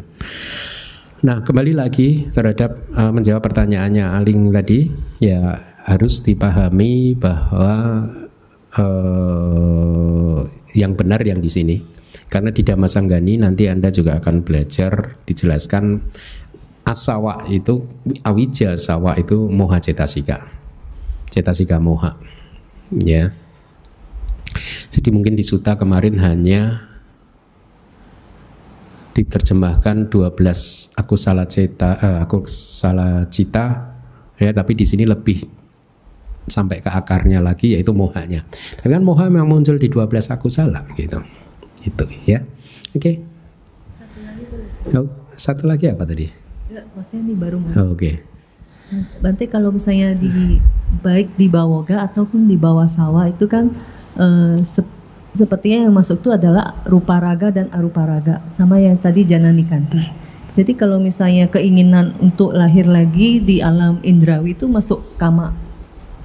Kalau Karena masih ada ikatan indrawinya gitu. Iya, dia bukan bawoga karena bawoga di sini dibatasi hanya rupa bumi dan arupa bumi. Ya. Jadi kama. Hmm, hmm. Terima kasih Bante. Iya. Ya. Kami persilakan. Kami minta, kalian minta yang lain yang ingin bertanya. Nah, selamat malam Bante. Eh, saya mau nanya yang soal tadi ketidaktahuan yang delapan ketidaktahuan itu ada yang masa lalu, masa depan, dan satu lagi masa lalu dan masa depan. ya. Eh, minta maksud dan contohnya. Terima kasih. Ada dua versi, tapi saya lebih cocok menerjemahkan masa lalu adalah kehidupan lampau, bukan kehidupan yang sekarang. Ya, masa depan adalah kehidupan yang setelah kehidupan saat ini. Ya, itu yang saya cocok. Meskipun ada guru lain yang mengatakan bahwa masa lalu adalah masa sebelum yang saat ini, detik ini, momen ini, sub momen ini, itu udah masa lalu. Masa depan adalah yang sesudah detik ini. Jadi di- bisa dalam satu kehidupan yang sama. Tapi saya tidak menganut itu. Jadi yang dimaksud dengan tidak mengetahui masa lalu adalah tidak mengetahui bahwa ada kehidupan di sebelum saat ini. Kehidupan lampau. Nah, kalau kita bicara kehidupan lampau, guru meditasi yang benar akan selalu meminta kita untuk mengetahui kehidupan lampau itu yang eh, dekat maupun yang jauh. Gitu. Eh, guru meditasi yang master meditasi akan membimbing muridnya tidak hanya untuk mengetahui satu kehidupan. Dia akan diminta untuk mengetahui kehidupan persis yang sebelah sebelum ini. Itu adalah kehidupan masa lampau yang dekat. Sampai mungkin dua atau lima kehidupan sebelumnya eh, sebelum itu juga dianggap dekat. Tapi tidak berhenti di sana. Ada juga kehidupan yang jauh itu yang kehidupan lampau yang jauh yang jauh itu apa bahkan kalau tergantung yoginya kalau meditatornya mampu akan di- diminta oleh gurunya untuk mengetahui kehidupan sebelum kalpa yang ini ini bukan cerita yang ini loh itu terjadi di di, di Myanmar guru-guru mengajarkan seperti itu loh untuk mengetahui kehidupan lampau sebelum si yang bersangkutan itu eh, hidup di kalpa yang sekarang. Jadi dia harus bisa melampaui kalpa ini untuk melihat siapa dia di kalpa sebelumnya itu kehidupan lampau yang jauh. Kan kan eh, untuk memahami ini ini kan bicara tentang memahami agregat. Agregat itu kan kumpulan dari 11 kategori kan. Eh, ajatawa, bahidawa, olarikawa, sukumawa, hinawa, panitawa, yang dure santikewa dan seterusnya itu kan. 11 yang di Anatalakana Sutta. Jadi jauh dan dekat harus dipahami. Itu kalau eh, guru-guru yang terampil akan selalu mengajarkan seperti itu. Nah, masa depan adalah kehidupan yang setelah saat ini. Bisa yang masa depan yang jauh, bisa yang dekat. Jadi kalau guru yang terampil akan benar-benar menuntun murid-muridnya untuk merealisasi 11 kelompok tadi. Jadi mengetahui kehidupan masa lalu atau masa depan tidak hanya yang dekat-dekat saja, tetapi yang jauh juga harus diketahui. Itu. Nah, eh, yang ketiga adalah mengetahui kehidupan masa lalu dan masa sekarang itu ya. hmm? Iya kan masa lalu, masa lalu dan masa depan. Ya. nah, itu artinya mengetahui rangkaian agregat dari kehidupan saat ini dan kehidupan sebelum ini persis. Dia kan terangkai dia. Ya. Jadi yogi akan diminta oleh gurunya untuk mengamati biasanya akan diminta untuk mengamati patik sandinya dulu, menemukan patik sandinya dulu. Setelah patik sandinya muncul akan kelihatan objek dari patik sandinya apa. Kemudian ditarik mundur lagi akan mengetahui cuti citanya ya cuti cita itu artinya itu kesadaran terakhir di kehidupan sebelum saat ini. Nah dia terangkai dengan kehidupan saat ini. Ini adalah rangkaian dari masa lalu dan masa sekarang kemudian juga dirangkai ke masa depan juga. Loh masa depan kan belum terjadi emang bisa dilihat? Bisa memang tidak pasti tetapi bisa dilihat putaran paticasamu padanya itu yogi-yogi yang yang yang yang terampil seperti itu gitu. Diajarkan seperti itu ya. Para guru mengajarkan seperti itu ya. Bukan saya ya. Para guru yang mengajarkan seperti itu. Jadi masa depan bisa dilihat melalui putaran patijak samupada meskipun masa depan tidak pasti tetapi kalau berbagai syaratnya dipenuhi si yogi akan tahu dia nanti setelah ini ke mana. Gitu. Kalau yang populer di dunia kan dari aliran Tibet kan.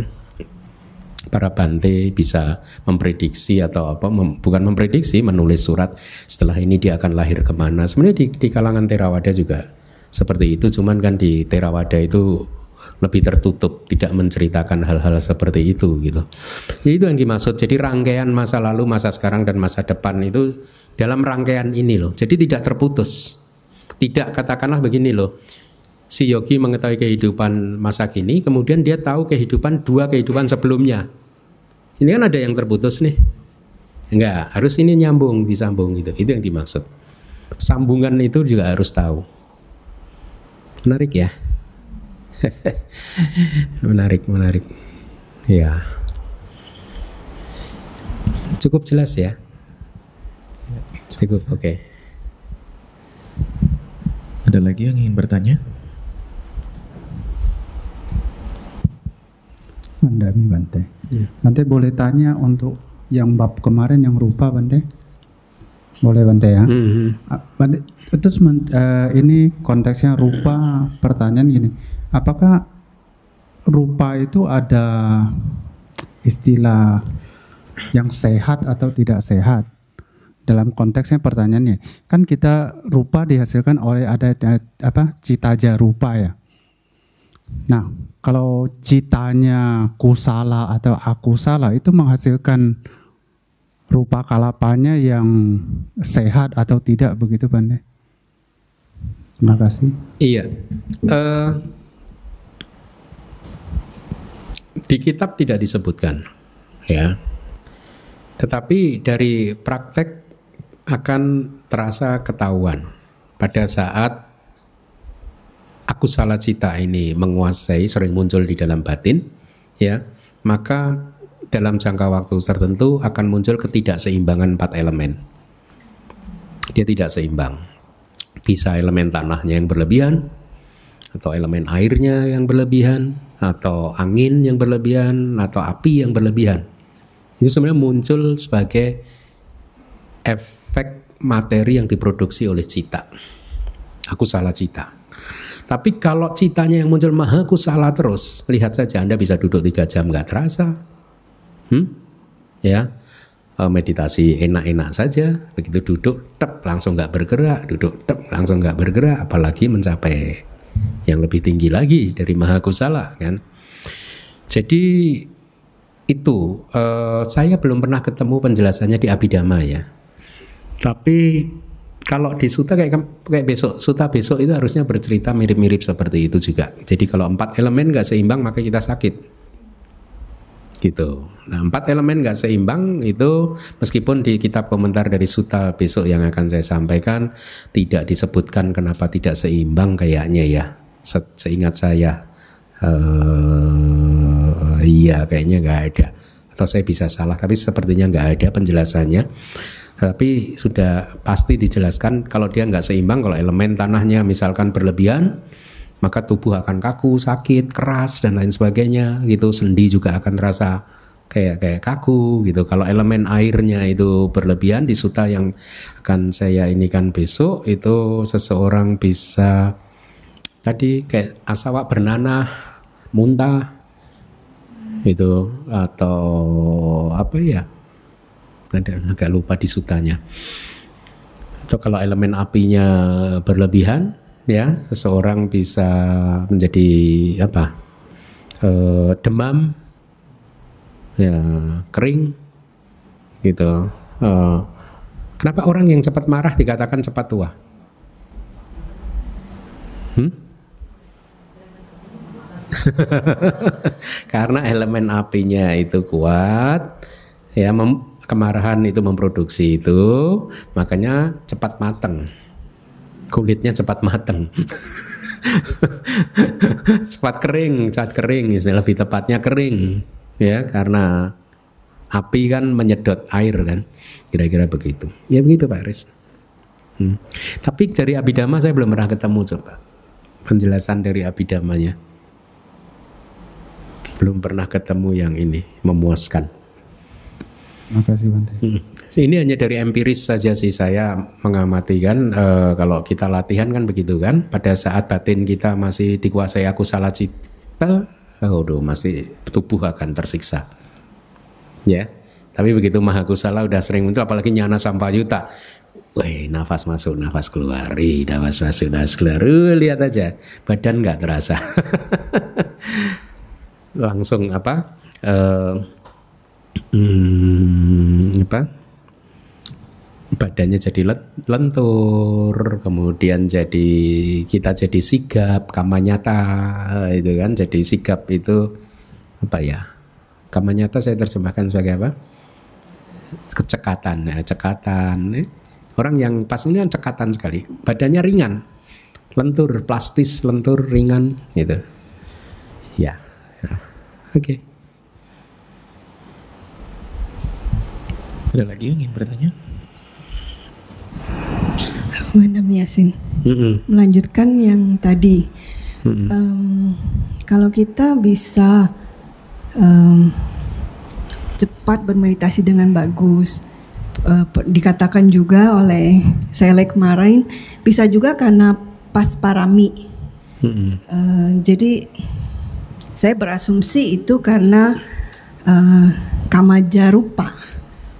Kamajarupa. Yang Kama kalau kita bisa cepat ya, bermeditasi dengan baik gitu. Hah? Itu karena kan diajarkan rupa. kama ya. Maksudnya eh, kita terlahir di kehidupan ini karena kama kita Hmm. sebelumnya. Hmm. Betul ya? Oh, karma iya. yang kita lakukan Hah? di kehidupan sebelumnya kita di kehidupan ini Hah? eh, bisa eh, bermeditasi Hah? dengan cepat lah cepat Hmm. baik ada yang bermeditasi sebentar sudah bisa ber em, mencapai kemajuan yang cepat gitu. Hmm, jadi em, apakah benar gitu persepsi yang saya asumsikan? Karena karma yang kita perbuat di kehidupan sebelumnya mempengaruhi kehidupan kita saat ini. Karena karma kita yang lalu memproduksi eh, rupa di kehidupan ki- kita saat ini. Jadi eh, itu juga karma jarupa gitu. Atau eh, hanya tadi yang dikatakan hanya cita cita jarupa gitu. Sekarang eh, kesadaran kita sekarang membuat kita tadi bisa duduk dengan enak dan sebagainya. Ataukah karena karma past life kita gitu. Begini, Eh, bentuk rupa yang disebut eh, lahuta, muduta, kamanyata itu itu tidak di, tidak muncul dari kama. Kama tidak memproduksi itu. Gitu. Jadi kalau dinyatakan bahwa tubuh yang eh, ringan, lentur, cekatan, kemudian ini dihasilkan dari kama masa lampau nggak tepat karena rupa-rupa tersebut, materi-materi tersebut yang membuat tubuh kita ringan, lentur, cekatan dan lain sebagainya itu itu tidak disebabkan oleh karma. Karma nggak bisa memunculkan itu. Itu satu ya. Kedua, memang kehidupan lampau itu ada perannya terhadap apa yang kita alami saat ini. Tetapi tidak segala sesuatu yang terjadi itu 100% dari kehidupan lampau. Karena kalau pemahamannya seperti itu itu pandangan salah. Pandangan salah yang disebut publik kata hetu. Bahwa segala sesuatu disebabkan oleh apa yang kita lakukan di masa lalu. Itu fatalisme, fatalistis. Ya. Itu sama dengan ajaran spiritual yang lain segala sesuatu sudah digariskan sejak awal gitu. Jadi uh, Buddha mengatakan enggak bahkan itu termasuk pandangan salah publik kata itu. Tidak segala sesuatu disebabkan oleh masa lalu. Ada sesuatu yang disebabkan oleh perubahan temperatur saat ini dan lain sebagainya atau kalau dalam konteks kehidupan kita uh, jadi ini rumusnya itu begini. Keadaan kita detik ini itu hasil dari penjumlahan dua hal. Apa yang kita lakukan di masa lalu dan apa yang kita lakukan di masa sekarang. Jadi A sama dengan B plus C katakanlah gitu ya. A itu keadaan kita sekarang, B itu katakanlah karma masa lalu, C adalah karma masa sekarang. Atau saya beri contoh. Anda bisa duduk di tempat duduk Anda saat ini bukan ditentukan oleh karma masa lalu Anda 100% enggak. Memang iya karma 100 karma masa lalu berperan. Pada saat Anda masuk ke N15 itu karma masa lalu katakanlah kemudian memutuskan pilot gini karma masa lalu. Tapi begitu sampai di ruangan ini Anda mempunyai keputus kesempatan yang leluasa untuk duduk di nana nana gitu. Jadi itu karma masa sekarang. Makanya present present situation keadaan present moment itu ditentukan oleh karma masa lalu dan karma sekarang. Ya, karma masa lalu memberikan kita ingredients bahan baku untuk di, diolah, karma sekarang mengolahnya itu. Ya, mengolahnya mau diapakan ini? Saya sudah ada di ruangan ini nih, mau diapakan ini? Mau duduk di sana, sana, sana, sana, sana, sana, gitu. Ya.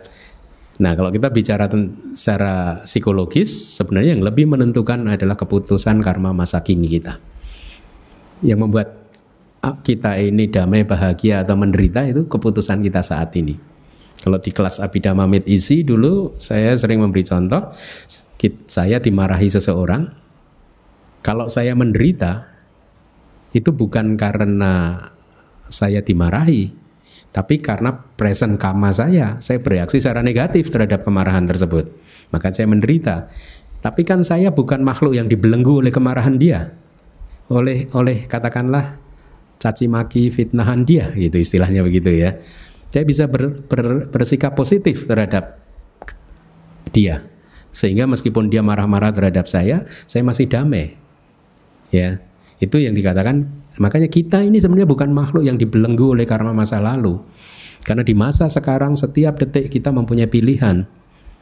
Gitu. Jadi hati-hati pemahaman yang mengatakan bahwa segala sesuatu sudah ditentukan dari karma masa lalu itu malah pandangan salah. Itu yang disebut salah satu pandangan salah pube kata didik. Pandangan salah tentang segala sesuatu itu muncul karena perbuatan di masa lalu. Nah, jadi kalau menjawab pertanyaan tadi tentang meditasi yang badannya bagus, apakah itu parami masa lalu saja? Kalau menurut saya enggak. Parami masa lalu berperan, tapi parami sekarang juga berperan. Usaha kita, wirya kita di masa kini berperan. Kebijaksanaan kita bergerak berperan. Sadda kita terhadap Buddha Dhamma dan Sangha di saat ini berperan perhatian penuh kita terhadap objek meditasi di saat ini berperan gitu kan? Uh, kemudian ya samadhi kita berperan kebijaksanaan kita berperan banyak yang berperan gitu. Jadi saya tadi pagi memberi contoh kepada umat yang datang. Untuk untuk me, me, meyakinkan bahwa tidak segala uh, tidak semuanya disebabkan oleh karma masa lalu ada dua, dua contoh di kitab yang bagus. Satu Ajata satu. Ajata satu itu paraminya bagus. Dia bisa jadi sotapana. Kalau saja dia nggak bergaul dengan biku yang salah, dia jadi sotapana.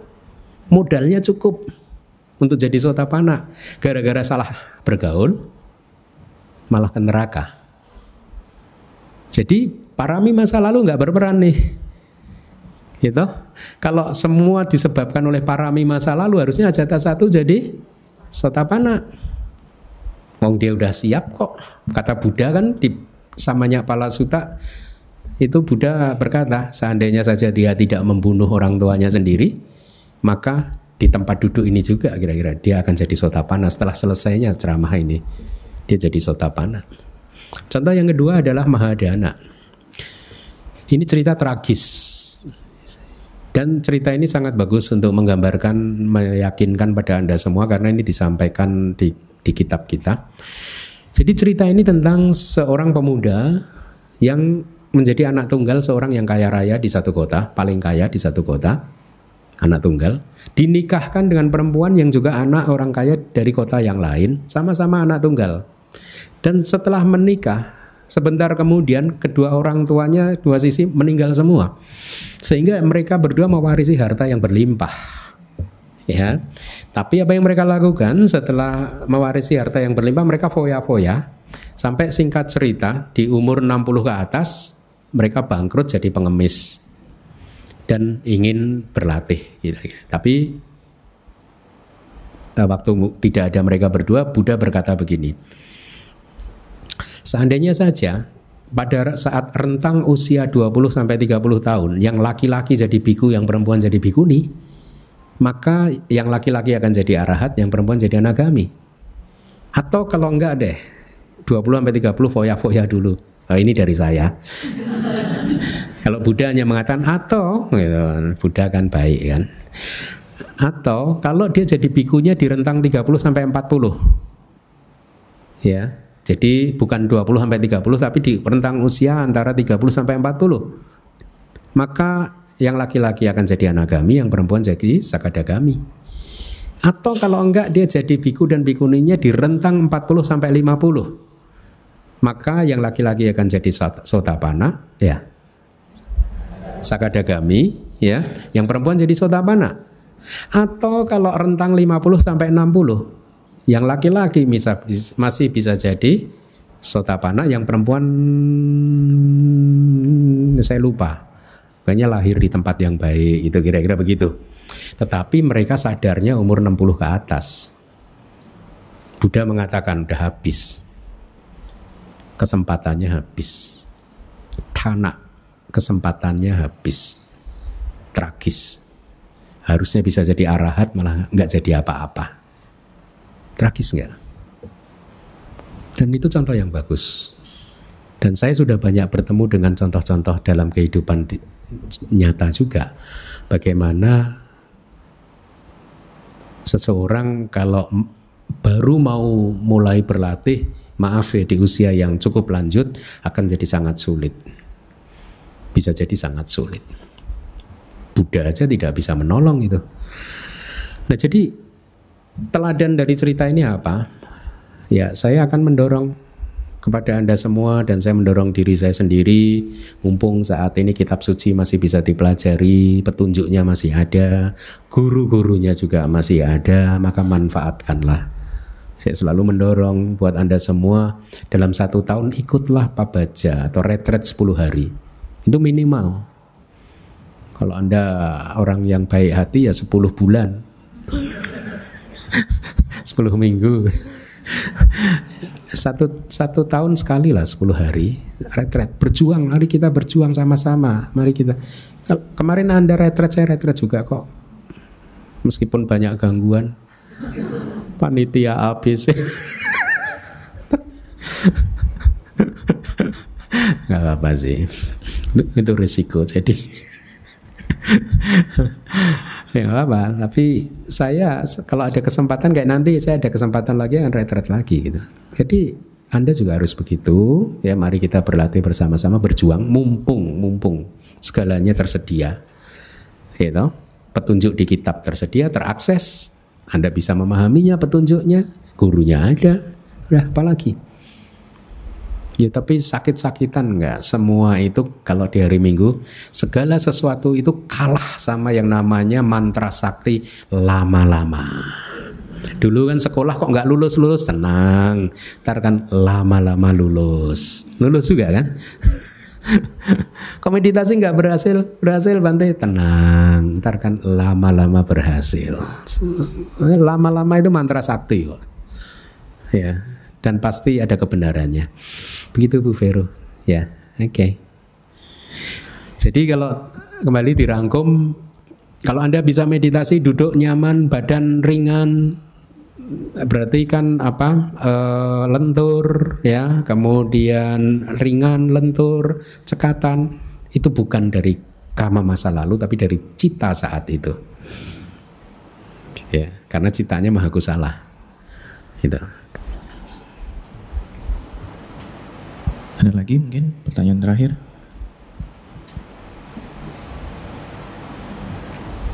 Kalau tidak ada, Handi mau bertanya Bante. Sehubungan dengan bawa sawah Bante, uh, apakah kalau kita uh, bicara dalam hal konvensional, uh, kalau yang dari kemarin pas Oga Tarana Suta pun dengan ini pun juga sama, uh, konsisten bahwa membicarakan mengenai uh, bawa yang eksistensi yang menyebutkan ke suatu alam tertentu, bahkan di alam Brahma yang tertinggi. Tetapi kalau dalam hal konvensional itu, apakah bawa ini, bawa sawah ini juga kita bisa katakan seperti eksistensi yang kita ketahui bahwa uh, manusia zaman sekarang pun juga sangat mencari eksistensi tersebut gitu untuk menjadi sesuatu ataupun dalam hal-hal tertentu gitu. Iya, uh, beberapa guru mengajarkan seperti itu. Uh, bahwa diterjemahkan menjadi becoming. Becoming itu ya mewujudkan diri, ya berwujud gitu. Jadi kalau kita ingin jadi biku, maka itu pun setelah jadi biku itulah bawa itu ya. Ada sih guru yang menerjemahkan uh, seperti itu.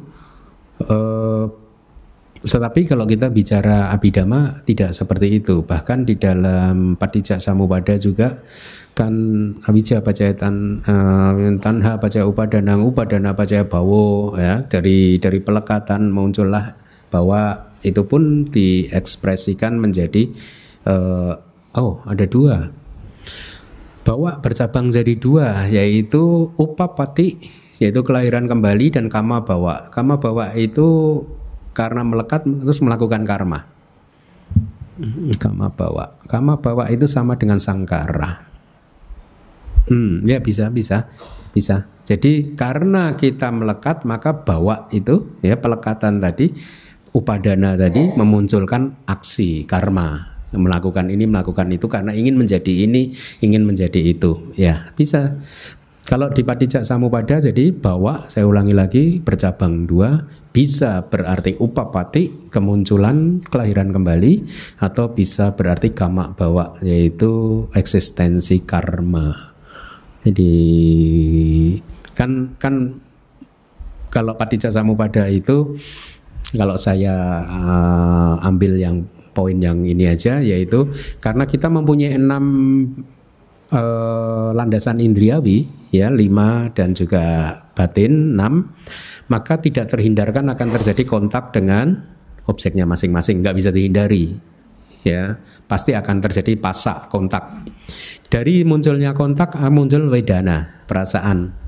Dari perasaan ya kalau tidak ada yuniso manasikara akan muncul tanha, kehausan, nafsu, keinginan. Dari munculnya tanha tidak tertahankan lagi. Kalau tanha udah muncul pasti muncul upadana. Menggenggam pelekatan itu upadana. Dari upadana muncul karma. Ya kayak tadi saya ingin jadi biku akhirnya melakukan sesuatu perbuatan supaya jadi biku gitu. Handi ingin jadi apa gitu. Akhirnya melakukan sesuatu yang bisa mengarah ke sana gitu. Ya bisa bisa kama bawa kama bawa. Uh, tapi di sini tadi yang dimaksud bahwa adalah eksistensi. Tadi ada disebut kama itu berkaitan dengan apa tadi? Kama sawa ya ada kan? Hmm. kama bawa bawa. Ya kama sawa. Bagus, bagus. Hmm? Enggak, tadi ada tiga tadi kama sawak tadi kan. Uh, yang pertama adalah apa tadi?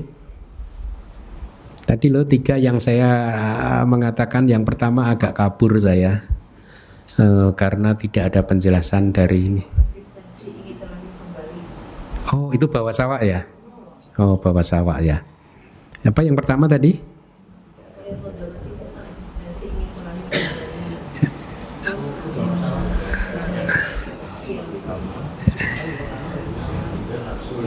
Iya, iya benar kan berarti itu tirang. Ya sama, berarti bisa dua-duanya. Kama bawa maupun upapati bawa. Ya. Enggak sih, kalau rupa bumi dan arupa buminya udah pasti sih, spesifik sih. Udah pasti, cuman itu termasuk kama bawa dan upapati bawa. Kan melakukan karma, melakukan perbuatan yang kondusif untuk lahir di situ, dan nanti setelah lahir di sana dia bisa melekatinya. Ada tiga kan tadi? Hmm? Hmm, pandangan salah tentang kekekalan karena menurutnya di sana kekal abadi gitu. Ya tiga poin tadi.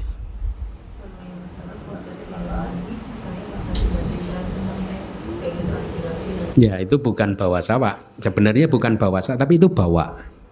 Tapi bukan terma bukan termasuk bawa sawah. Hanya bawa saja. Bawa itu becoming proses untuk menjadi sesuatu. Kayak, kayak, kayak misalkan, katakanlah seseorang melekat kepada kelas Abidama DBS, maka dia udah terbayang-bayang sebelum hari Sabtu sampai hari Sabtu, akhirnya dia memutuskan karena melekat, dia memutuskan hari Sabtu datang ke DBS. Nah, itu bawa. Tapi bukan bawa sawah. Bawa biasa. Karena bawa sawah adalah melekat terhadap eksistensi rupa dan arupa bumi.